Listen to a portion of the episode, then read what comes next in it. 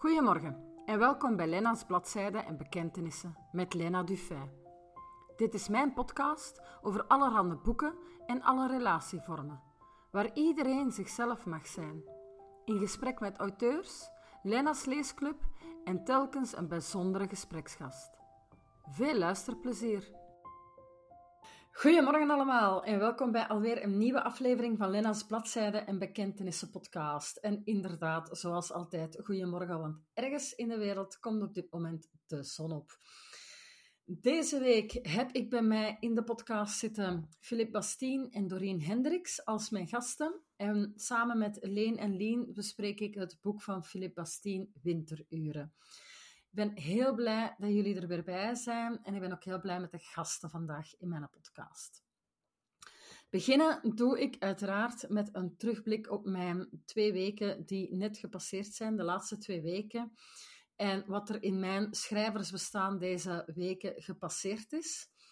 En ik ben heel blij en trots en euforisch, want in deze twee weken is de paperback van mijn derde boek toegekomen. Dan staat er zo een gigantisch grote vrachtwagen van CB ineens voor jouw deur. En die levert dan een paar dozen met die paperbacks in.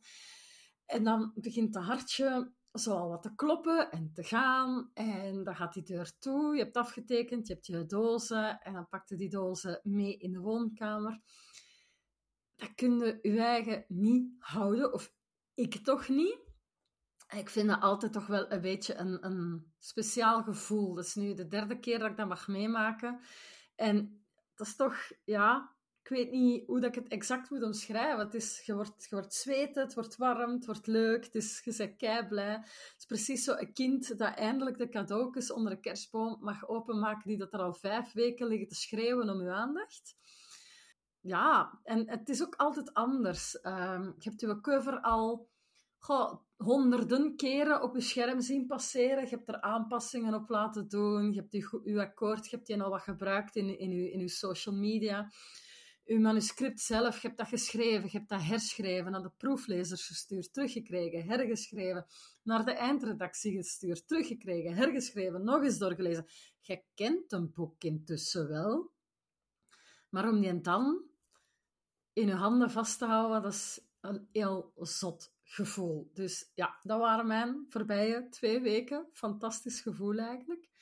Um, en ik wou eens even weten bij jou, Filip, is dat een gevoel dat jij herkent als je je nieuwe boek aankrijgt de eerste keer? Of... Ja, um, wel, bij mij is het enigszins anders gebeurd. De eerste keer dat ik uh, dus uh, mijn boeken toekreeg, dat was dus een palet van 500 uh, van 700 stuks. Ja, ik, had, uh, ik dacht, dat krijg ik gemakkelijk kwijt, maar dat is dus niet zo. dat is geen sinecure om 700 stuks weg te krijgen, uh, die je dan in eigen beheer hebt uitgegeven natuurlijk. Um, toen nog. Uh, maar dan kwam de buurman reclameren dat de vrachtwagen aan, uh, op de oprit stond. En ondertussen was mijn vrouw en een vriend van mij al de boeken aan het openmaken. Dus die verrassing was compleet kapot. Oh nee. ja, dat was mijn eerste kennismaking. Oh. En toen ik dan uh, ja, de boeken zelf ging, allee, liet, liet uitbrengen, dan ging het naar de uitgeverij. En dan gaven die mij zo'n boek. En dat is een heel ander gevoel dan dat je zelf die dozen openmaakt. Ja. Dus ik weet wat je wil zeggen en ik had ook die spanning, maar die spanning werd compleet aan, aan diggelen geslagen door. Uh, ja. En bij de uitgever is dat anders.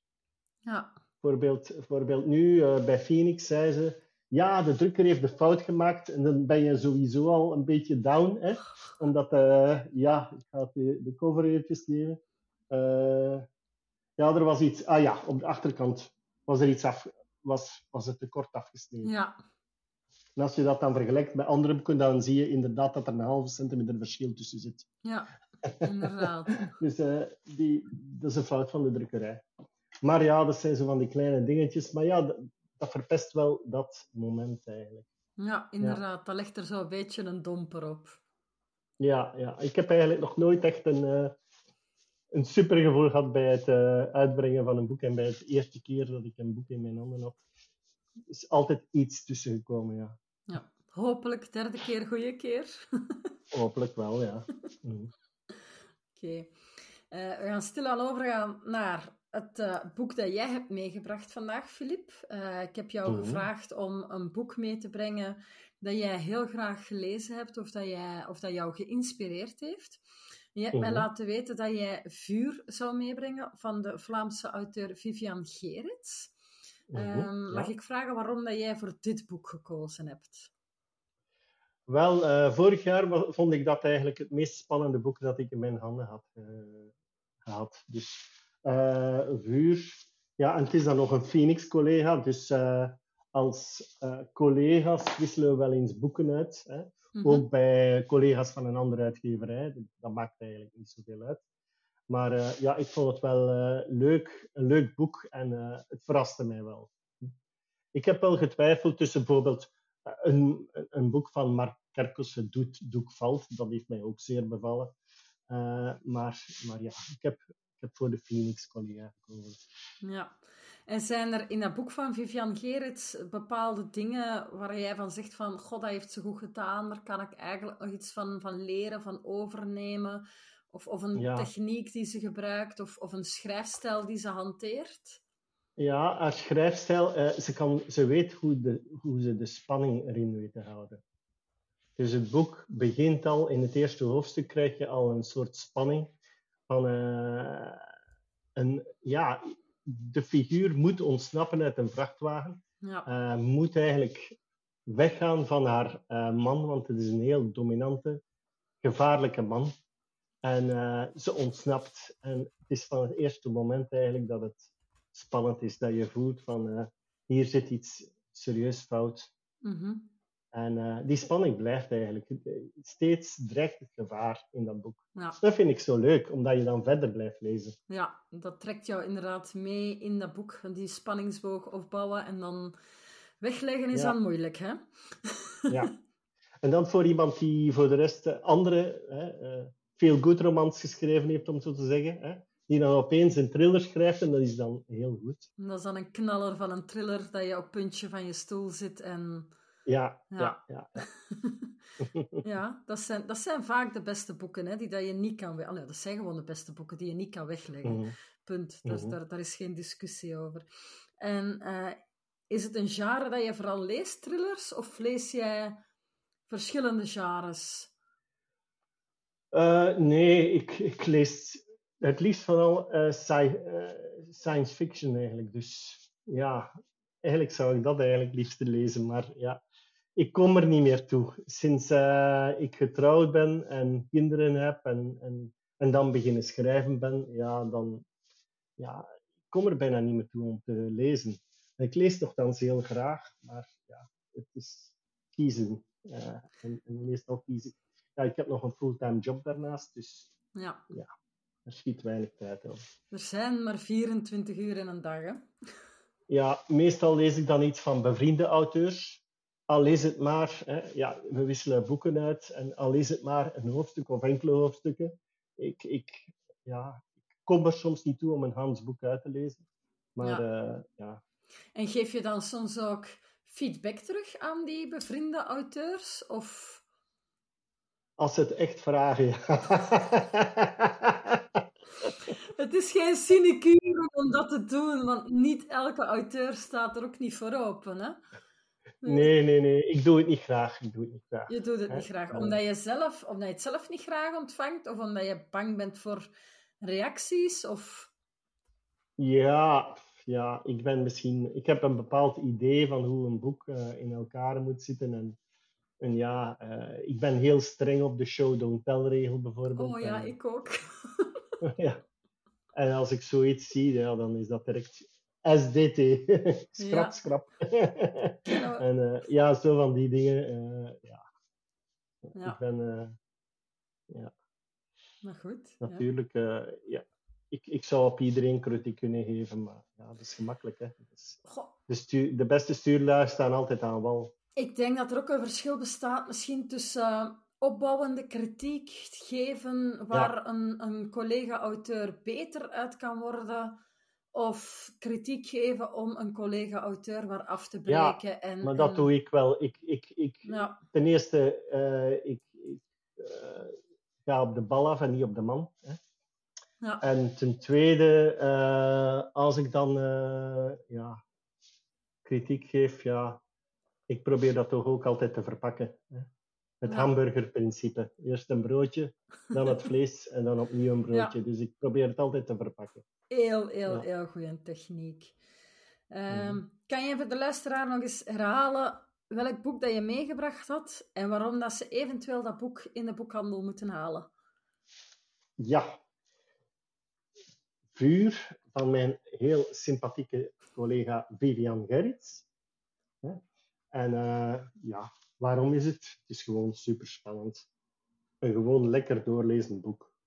Dus voor iedereen die van thrillers houdt, Vuur van Vivian Gerets, absolute aanrader. Oké. Ja.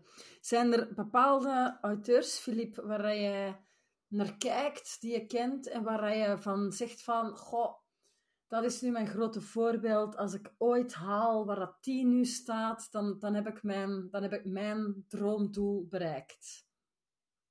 Och, eh, mocht ik even mooi schrijven als een bijvoorbeeld een Ines Nijs, dan eh, ja, ja, dat is echt een natuurtalent. Hoe dat die haar zinnen kan formuleren en zo, dat vind ik fantastisch. Ja. Hè? Eh, ja, Simon Carmichelt, eh, daar kijk ik wel naar op. Hoe die kort verhaaltjes schrijft en, en dat altijd zo leuk weet in te pakken met een kwinkslag. Eh, Dimitri Verhulst Ja. zie ik ook wel zitten. Jeroen Olieslagers. Sterre Caron vind ik ook een hele toffe en toffe auteur. Eh, en eh, ja, die kan Ja. ook wel heel spannend. Die heeft ook een heel entourage rond haar eh, van mensen Ja. die fan zijn van haar. Dus die komt over een aantal afleveringen. Dus Ah, daar ja. kijk ik Doe ook enorm naar uit. Eh Mark Kerkhoffs vind ik ook wel heel goed. Die, die geeft ook les Ja. in schrijven. Die heeft een boekje geschreven over schrijven. Dus Mhm. eh, ja, die kan het wel. Kan het Ja. wel. Inderdaad. Inderdaad. En ehm, hoe lang schrijf jij nu al? Wanneer ben jij met schrijven begonnen? Eh, dat is ongeveer tien jaar geleden begonnen. Dat een vriendin van mij, ik kwam in contact met een oud lief van mij. En die, ja, die, ja, ik zat een beetje in een eh, midlife crisis en ik dacht, ja, wat moet ik nu aanvangen? De kinderen zijn het, het huis uit.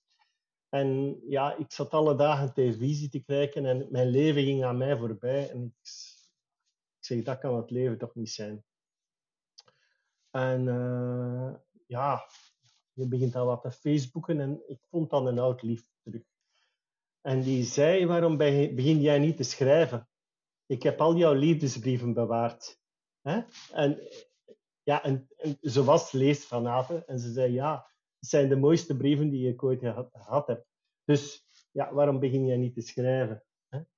En eh, ja, ik zat daar al mee in mijn hoofd, want als klein kind schreef ik ook gedichtjes en schreef ik de schoolkrant. En ja, ik had dat wel ergens in mij.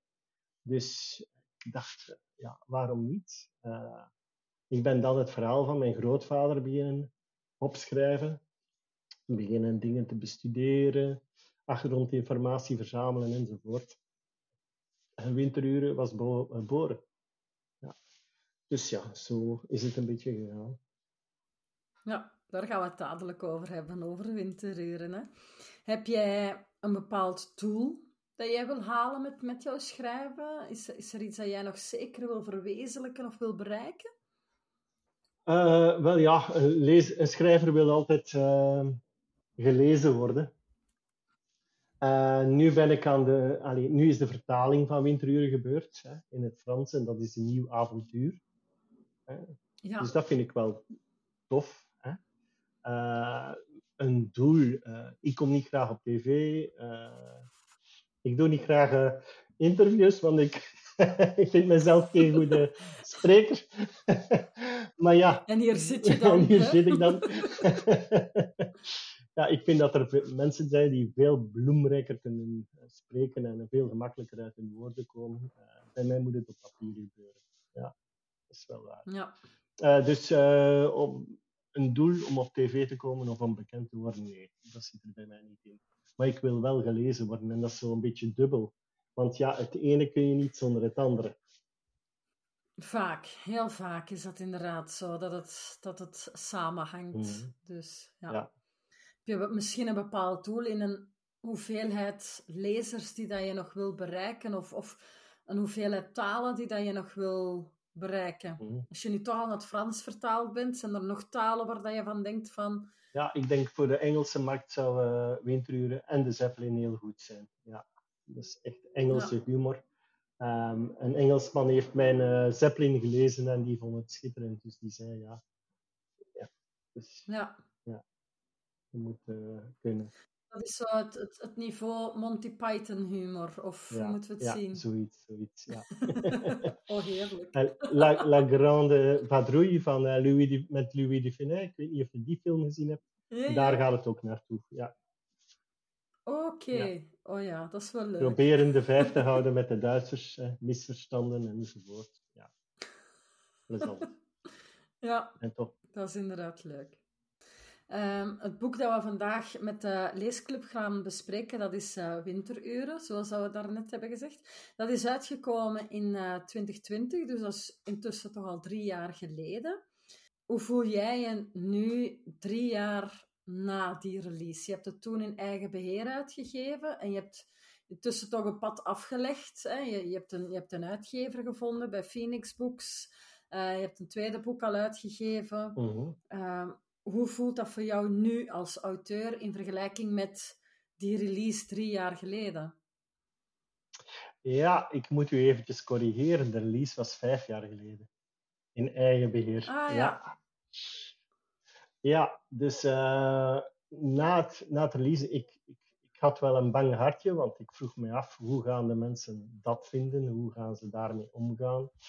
Eh, ja, als beginnend debuterend schrijver weet je niet hoe je publiek zal reageren. Nee.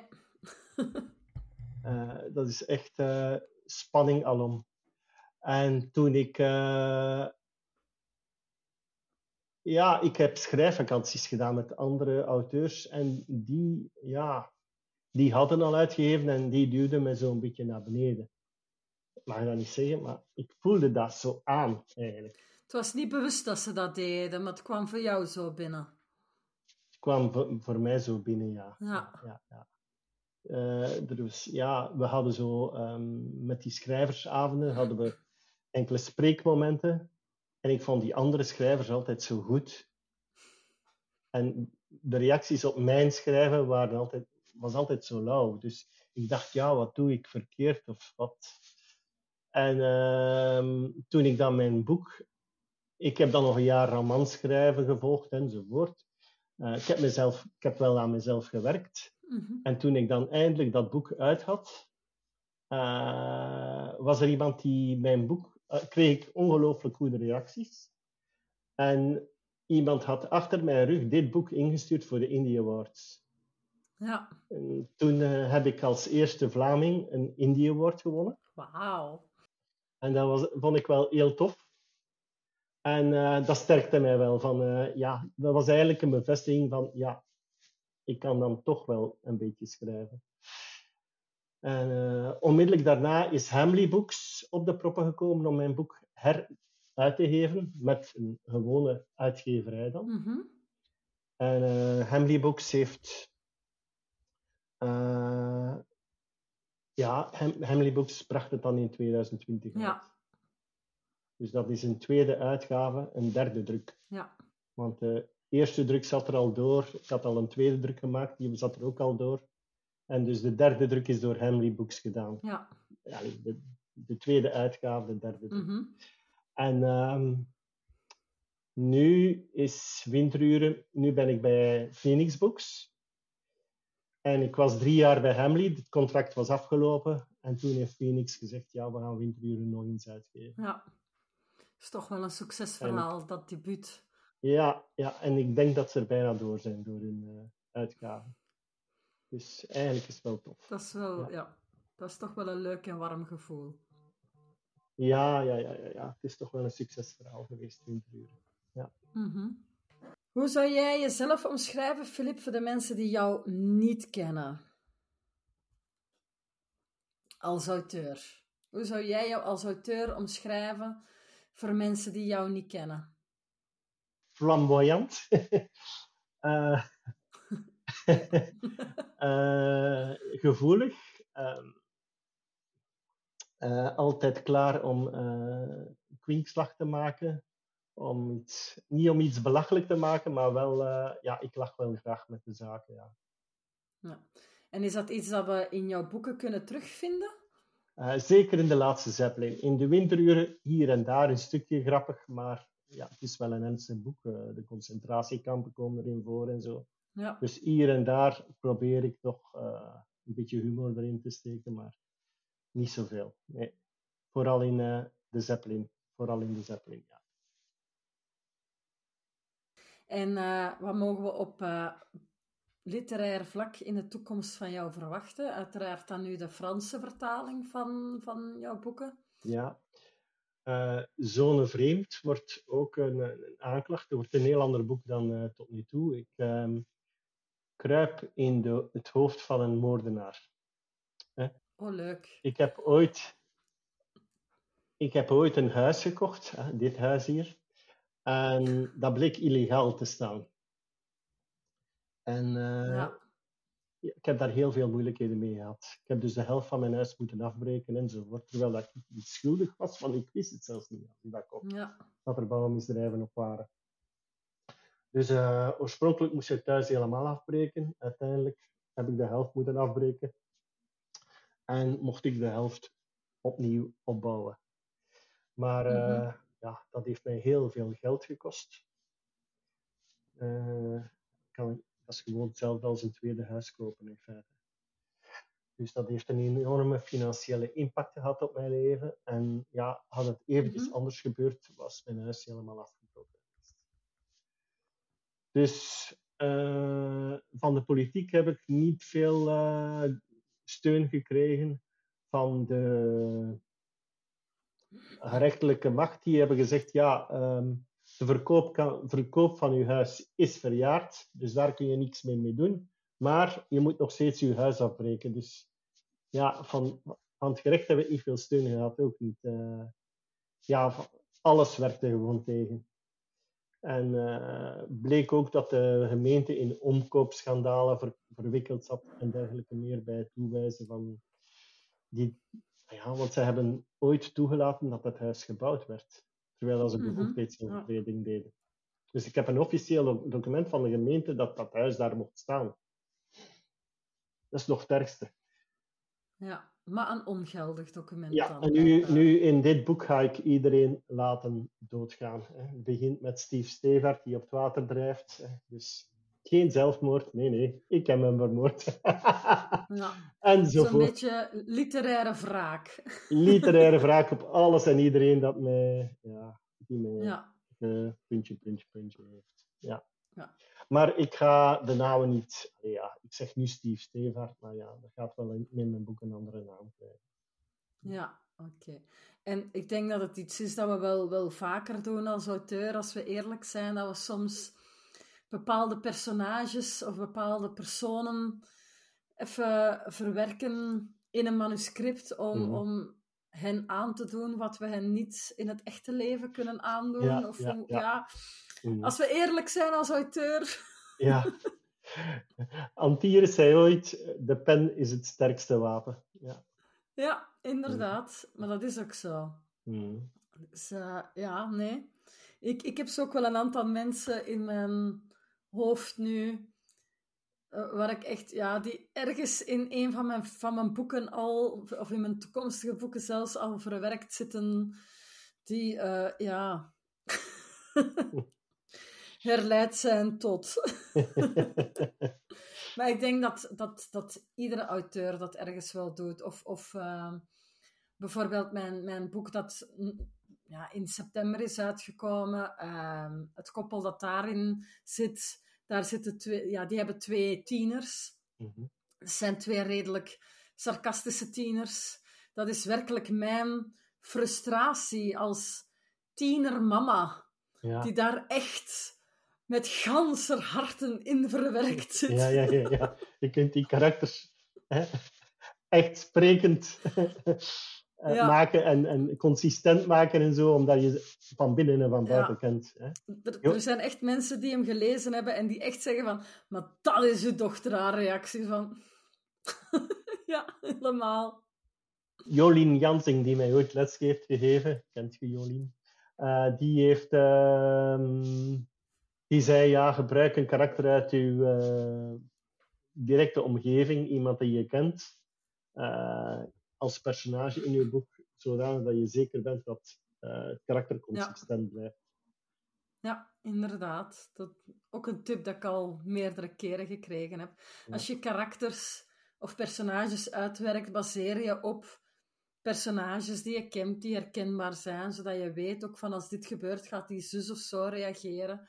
Mhm. Dus ja, ergens heel spijtig voor heel mijn omgeving die nu naar mijn podcast luistert, maar ja, sorry guys. You're kind of famous. Ja. Yes. Hoe zou jij willen dat lezers jou later herinneren als je er niet meer bent? Dat is een zware vraag. Dat is een beladen vraag, hè? Hoe moeten ze jou als auteur, wat, moet, wat moeten ze meenemen? Ik veronderstel, zoals je net al zei, Ja. de humor die je ermee ja, insteekt, het. Dat is. Sarcasme, humor. Hè. Eh, Ja. ja, dat, dat vind ik wel. Ja, dat vind ik Het wel ligt dicht bijeen, hè? Ik ga even overschakelen naar mijn leesclub. Ehm, ik heb, eh, we hebben Leen hier bij ons zitten. Zij heeft jouw boek eh, Winteruren gelezen. Ehm, ik wil eens heel even informeren, Leen, eh, wat jij van het boek vond. Ehm, wel, het, het duurde zo wel een paar switchjes voor ik in het boek zat, want het verandert zo van, van tijd. Ehm, maar eens dat ik erin zat, dan, ja, dan zat ik er ook echt in en ik zit van, oh, en, en ja, maar allee, hoe gaat dat nu van daar en naar daar en wat gaat er nu gebeuren? En, en op het einde ja, was ik helemaal verkocht. Het was, allee, ik vond het een mooi, een fantastisch boek. Ja, heel fijn om te lezen. Ja. Wat vond je het sterkste aan, aan dit boek, aan Winteruren? Ehm, ik denk eigenlijk het einde. Ik vond het einde heel, heel mooi, heel pakkend, heel... ehm, ja, ja, hoe dat het uiteindelijk toch wel... Ja, ik zeg het, ik zat zo op het puntje van mijn stoel van ja, hoe- waar gaan we nu eigenlijk naartoe? Hè, eens dat je zo al die stukjes ja, bijna op een rij kunt leggen. Ik heb het twee keer gelezen ook. Ik had zoiets van, ja, nu moet ik het nog eens lezen. Hè. Nu moet ik... Nu, nu dat ik weet waar het naartoe gaat, ja, nu moet ik het nog eens lezen. Ik heb het twee keer gelezen. Eh, Dan, dan, dan ontdek je de tweede laag waarschijnlijk. Hè. Er zit een tweede laag in dat boek. Hè. Je- je moet- ja, het is een beetje... Het is, ja, het is zoeken en zien. Ja. En, en, en inderdaad, dan kun je wat verfijnder gaan zien. Van, ja, want je weet dan al wat meer.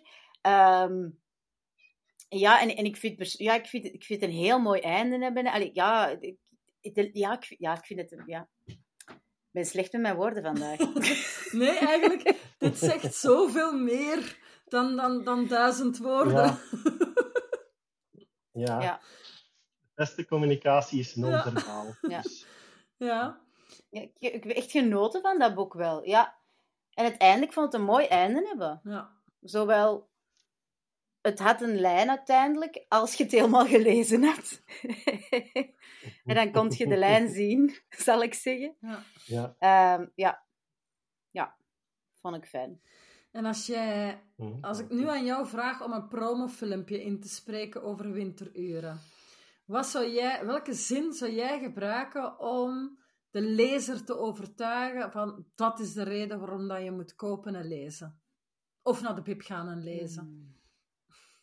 Goh, het zit... hmm, een zin. Wacht, hè. Moeilijke vragen. Hè? Want ja, het is een beetje tussen intrigue. Hè, van, van hoe zit het nu allemaal? Het liefdesverhaal aan de ene kant. En je hebt toch ook zo wel een beetje het oorlog gegeven. Van ja, de, de, de oorlog en, en de leeftijden en, en ja, alles wat er gaande is. Dus ja, zo al die dingen. Als dat u interesseert, dan zou ik het zeker lezen en vastpakken. Denk ik dan. Het is niet echt een zin. Of een heel slecht geschreven zin. Veel commas. Een, een marketingafdeling kan daar wel mee door. Die kunnen daarop verder werken. Die kunnen daar iets mee Die doen. kunnen daar iets mee doen. Dus Filip voor de Ja. marketingafdeling van Phoenix Books. Stuur ze naar de leesclub. Komt goed. Zal ze naar de leesclub sturen. Komt goed. We gaan stilletjes aan, want we zijn al een half uur bezig. Wauw, eh gaat snel. Eh, we gaan stilletjes aan overgaan naar onze laatste rubriek. En dat is waar ik ook mijn eh, laatste gast bij in het gesprek ga betrekken. Eh, maar eerst zou ik eens willen weten, Filip, ehm, hoe dat jij, op welke manier dat jij liefde of relaties of erotiek in jouw boek of in jouw boeken, in jouw verhalen, hoe dat jij die verwerkt. Wel, ik probeer eh, altijd eh, zo van die relaties functioneel in te kaderen. Hè. Ik ga niet zomaar een seksscène voor inpassen omdat het nu eenmaal verkoopt, tussen haakjes. Ja, Nee, het moet een functie hebben. Ja, Het moet eigenlijk eh, iets hebben van, ja, nu, ja, je moet eigenlijk zien hoe dat de relatie tussen die twee personen is. En dan, ja, door die, die scène wordt dat verdiept. ja. Dus- Dus als jij bepaalde liefdesrelaties in jouw boeken verwerkt, dan ga je ook echt dieper in op hoe zit die relatie ineen en, en Ja, ja, hoe, hoe verhouden die mensen zich tot elkaar. ja, ja. Dus die, die Dat allee, seksscène, om het zo te zeggen, of, of liefdescène, dat moet een functie hebben. Ja, Ja. ja, het hoeft niet altijd, er hoeft ook niet altijd erotiek in een boek in te zitten. Hè? Nee. Dus eh, je kan perfect een bepaalde relatie vormgeven zonder ehm, seks erin te verwerken. nee. Ehm, In, in, in, in de Zeppelin, dat is een komisch boek, daar, daar heb ik geen seks in verwerkt. Dat is, ja. nee. En heb je daar wel relaties in zitten? Ja, dat wel.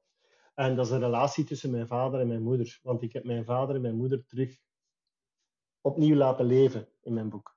Ja, heb ze terug tot leven gewekt om eh, te zien Mhm. hoe dat ze... Ja, ze, ze zaten links en rechts van mij op het moment dat ik aan het schrijven was.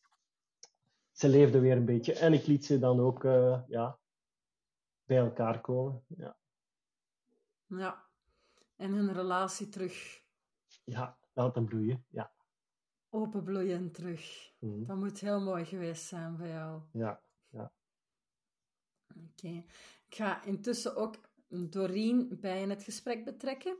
Ehm, zij is onze extra gast van vanavond. En zoals dat de luisteraars en jullie ook weten, nodig ik altijd iemand uit die een niet-conservatieve relatievorm heeft. Omdat dat voor mij in mijn boeken een rode draad is die wel altijd mee, eh, ja, waar ik heel prat op ga.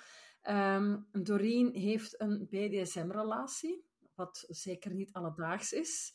En wat ik in deze podcast altijd wil aankaarten of probeer aan te kaarten, is waarom er nog ongelooflijk veel sensibilisering nodig is. Want ik hoor in mijn omgeving nog te vaak van ah, al heel die LGBTQ-gemeenschap en al die sensibilisering en al die heisa daar rond. Is dat nu echt nog nodig? Dus mijn vraag voor jou, Doreen, is dat nu echt nog nodig? Goh, ik vind eigenlijk totaal van niet. Ehm, ik ben eerder zo iemand van leven en laat leven. Ehm, ehm, al die commentaren tegenover andere mensen en andere visies en andere wensen, eh, ik hou er eigenlijk niet zo van. Ik ben zelf iemand dat graag eh, experimenteert, nieuwe dingen opzoekt. Eh, ik ben er ook trots op. Ehm, ik heb er ook geen schaamte over. En ik zou niet weten waarom de andere mensen zich daarover beschaamd moeten voelen. Ik ben vooral eigenlijk eerder op trots op mensen die dat anders zijn als anderen. En die dat er openlijk voor durven uitkomen. Dat vind ik wauw. Dat vind ik vast, ja, elke keer mooi om te zien en te horen. En ehm, ik vind dat, dat dat net respect Mhm. vraagt. Ja. Want ik merk, zoiets heel dom, maar ik merk bijvoorbeeld zelfs ehm, met de verkoop van mijn, van mijn boek, Dat is een, een, uh, ja, een erotische thriller of, of een spannende erotische romance. Want er zit ook heel veel romantiek in en, en het ontwikkelen van, een van één relatie tussen drie mensen. Ik merk inderdaad wel dat mensen zich soms schamen in mijn plaats dat dat boek op die tafel ligt en verkocht wordt. Ehm, is dat iets wat dat jij in jouw omgeving ook al eens tegenkomt? Schaamte van andere mensen omdat jij een bepaalde relatie hebt? Ja, uh, sommigen omdat ze het niet willen horen. Maar daar heb ik dan ook respect voor. Uh, niet iedereen hoeft daarin mee te gaan. Dat is mijn beleving. Dat is hetgeen wat ik wil, waar ik mij goed in voel. Um, andere mensen maken zich ook zorgen dat ik niet mans genoeg ben om voor mezelf op te komen.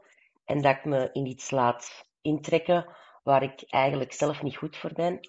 Um, en wat ik ook merk is dat eens dat je begint gaan te vertellen bij mensen die wel geïnteresseerd zijn, dat niet alle relaties zo zijn als dat je denkt, maar dat mensen er gewoon niet voor durven uitkomen. En dat je dan op die manier uh, mensen wel loslippiger, loslippiger maakt, uh, om ja. zelf ook iets meer toe te vertrouwen. Maar het kan gewoonweg niet, want het is een taboe. Ja, dat heb ik zelf ook al heel vaak gemerkt hoor. uh, is het omdat ik het genre schrijf of is het omdat mensen weten dat ik een open relatie heb? Maar god ja, ik ben voor heel veel mensen blijkbaar een, uh, een, een gigantische schouder om alles even te luchten en te vertellen. Dus ja, heel herkenbaar. Ja. Um, wat is uit jouw omgeving, vrienden, familie, um, collega's of whatever. Wat is tot nu toe de rotste opmerking die dat je hebt gekregen over het feit dat jij een, een BDSM-relatie hebt? Dat je echt denkt van, god, alsjeblieft, denk eens twee minuten verder na voordat je die lippen van elkaar trekt. Um, het ergste, en dat is nog maar net van de week gebeurd, uh, is uh, dat ze mij zeiden van, dat ik gemarteld word. Ah ja. Ik ben dus een onderdanige, een sub, uh, een Bretty sub. Dus ik daag heel graag uit. Uh, ik laat me niet zo gemakkelijk overwinnen. Maar dat maakt nu net heel het spel. Ehm, ze moeten mans genoeg zijn om mij te kunnen overwinnen, om mij dan over te geven. Uh, maar marteling hoort er echt niet bij, want het is net als onderdanige dat je alle touwtjes in handen hebt. Ik beslis wat kan, waar mijn grenzen liggen, uh, waar ik over wil nadenken of misschien wil overgaan. Maar er gebeurt niets, maar dan ook niets, wat ik niet heb toegestaan. BDSM mhm. wil zeggen vertrouwen, respect, maar als belangrijkste goedkeuring. Een meester heeft zich mhm. volledig uh, uh, ja, heeft volledig de onderdanige te volgen. Dus ik heb het gevoel dat ik alle touwtjes in handen heb. Ja. En dat geeft mij voor de eerste keer in mijn leven uh, het gevoel dat ik iedere controle los kan laten. Ik ben een controlefreak.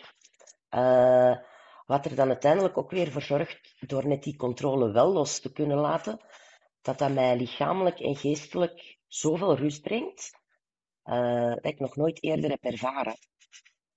Ja. Dat is iets dat ik inderdaad... Um, het boek dat nu bij mijn proeflezers ligt, gaat over een BDSM-relatie. Um, veel van mijn volgende boeken trouwens. Ehm, ik ben er zelf niet actief in, hoewel dat ik eerlijk moet toegeven, door het onderzoek dat ik gedaan heb, zijn er inderdaad wel dingen, maar ik denk dat, dat als iedereen echt onderzoek ernaar gaat doen, dat iedereen wel eens op een gegeven punt gaat zeggen van, hmm, mm. tempting. Het is ook heel ruim, dus, hè? Ehm, het is ongelooflijk ruim, maar één ding dat ik inderdaad constant ben tegengekomen in mijn onderzoek op internet, in de boeken die ik gelezen heb, de mensen die ik gesproken heb, die, die langs beide kanten in de wereld zitten. Dus ik heb, ik heb, een ik heb heel wat mensen gesproken die, die dominant zijn, ik heb heel wat mensen gesproken die onderdanig zijn. Wat zij allemaal zeggen is als de, de, de onderdanige persoon, de sub of de slaaf, als die zijn of haar stopwoord gebruikt, dan stopt ook alles per direct. Dat is gewoon stoppen, klaar. En dat is iets dat als ik dan oorlogsgewijs naar, naar marteling gaat kijken, Ja. als je daar je stopwoordje gebruikt, dan gaan ze nog net iets harder door, vrees ik. Dus Hetgeen wat ik er ook nog een belangrijke bij aan vind, ehm, door al die emoties dat je extra ervaart op die moment, kan je soms ehm, heel diep wegzakken in die emoties. De ene keer word je in extreem rustig, de subspace. Eh, soms ehm, begin ik ook gaan te wenen, dat precies alle emoties van de laatste periode eh, eruit komen. Maar de nazorg, de nabehandeling, ook de voorbehandeling, ehm, dat is iets, dat maakt alles zoveel tederder, zoveel zachter. En eh, zonder dat kan al de rest ook niet.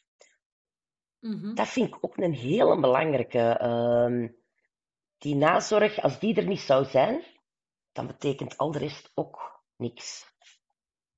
Ja, dat is, dat is inderdaad iets eh, dat ik zelf ook al wel eh, gevonden heb.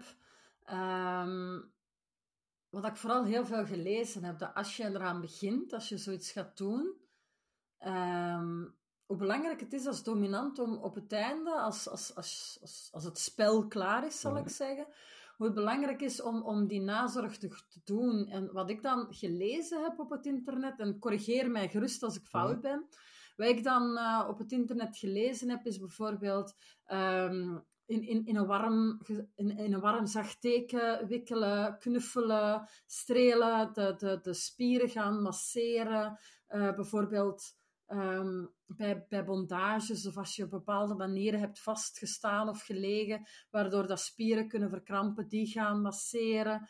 Ehm, ja, met, met, met warme, vochtige doeken ehm, gaan, gaan, gaan wassen en verzorgen. Ehm, die zaken. En dat geef ik eerlijk toe dat dat mij inderdaad ook wel vertederde, want ik heb, ik heb tot nu toe in mijn leven nog maar gewoon vanilla-seks gehad, zoals ze het dan in de BDSM-wereld zeggen. Ik kan u garanderen, als dat klaar is, rolt allebei op je rug en je in slaap, bij wijze van spreken. Ehm, ja, soms knuffelde inderdaad alles na, maar zeker niet altijd. En daar is dat, dat zorgzame nog meer in, in, in verweven, Ja. vind ik. Klopt. Ik Dus- ben er heel hard van geschrokken.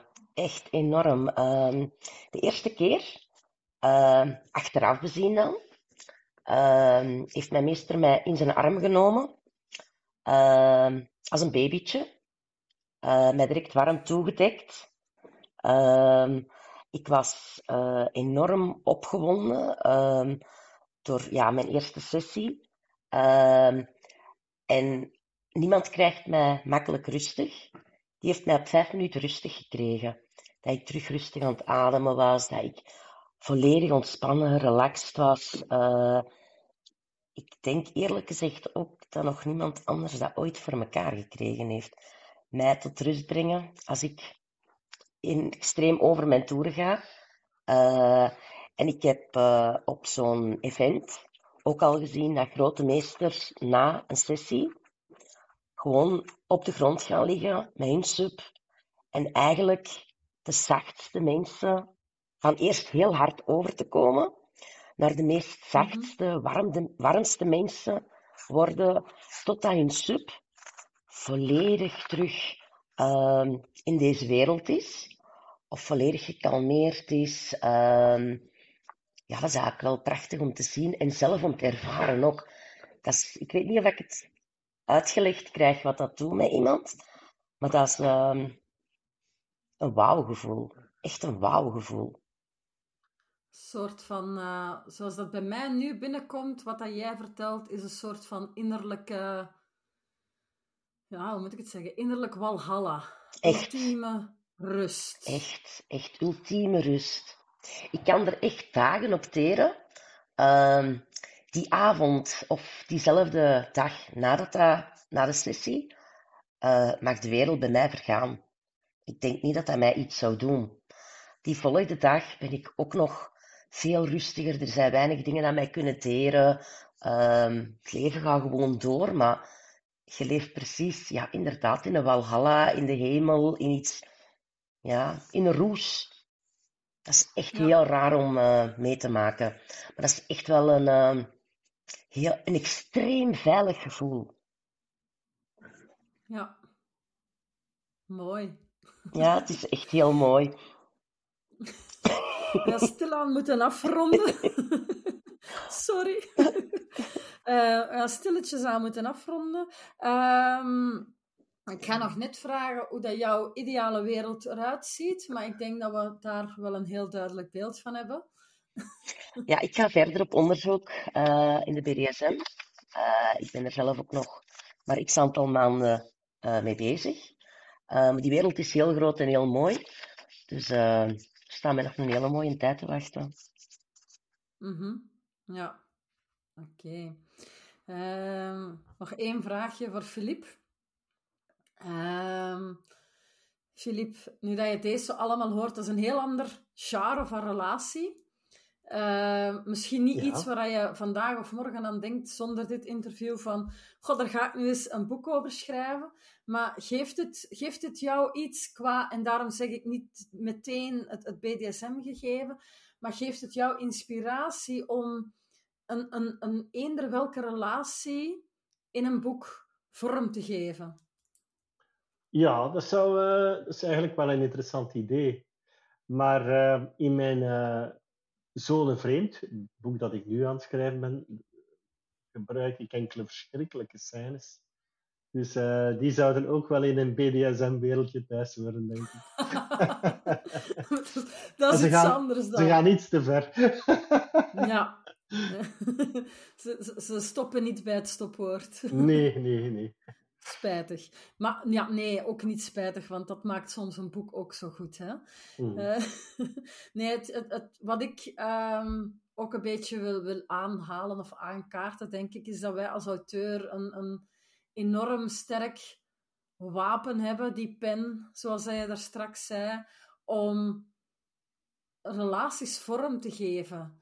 En, Mhm. en om, om verschillende dynamieken van relaties op papier te kunnen en te durven zetten. Mhm. Dus eh, wie weet, wat gaat er in de toekomst nog allemaal verschijnen. Hè? ja, dat is wel Eh, we gaan hier stilaan afronden. Eh Filip, kan jij nog even heel luid en duidelijk eh, communiceren waar lezers jou online overal kunnen vinden? Ja, dat is op de website van phoenixbooks.be. Eh Phoenix Books is mijn uitgeverij. Eh, daar kun je mijn boek online bestellen. Je kunt mij via Facebook ook een berichtje sturen en dan eh signeer ik dat en stuur ik dat op. Eh, en dan kun je ook natuurlijk naar de standaard gaan of naar andere boekenwinkels die mijn boek kunnen bestellen. Ja. Ja. En op Facebook vinden ze jou gewoon onder Philippe Bastien. En Philippe, Philippe is met één L geschreven. met F-I-L-I-P. Maar de Oh. Franstalige Philippe Bastien, dat ben ik ook. Want eh, ik geef mijn Frans boek uit onder de Franstalige naam. Gewoon uit, uit gemakkelijkheid, hè, omdat ik weet dat de Franstaligen anders zich steeds gaan vergissen. Ja, zij gaan Philippe anders schrijven, uiteraard. Voilà. Goed. Ehm, ik wens jou alvast nog heel veel succes met eh, Winteruren en met Zeppelin en met het boek dat je nu aan het schrijven bent. Ehm Doreen, jou wens ik nog ongelooflijk veel succes in die zoektocht binnen de BDSM-wereld. Eh, Leen, jou zie ik binnenkort wel weer verschijnen in een van de volgende eh, afleveringen. Ehm, ik ga stilaan hier de aflevering afsluiten.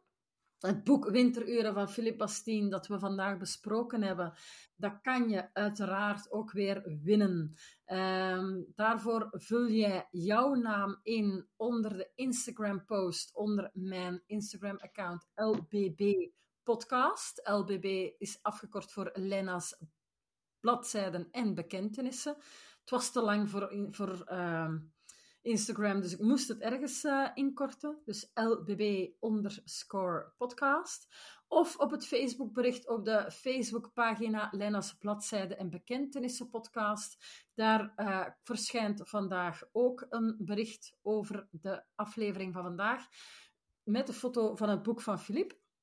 Winteruren, als je daar je naam onder zet, dan kan je het boek winnen.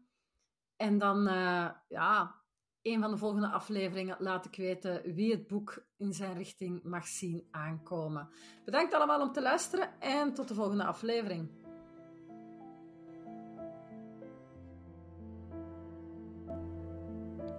Fijn dat je weer luisterde naar een aflevering van Lena's Bladzijde en Bekentenissen podcast.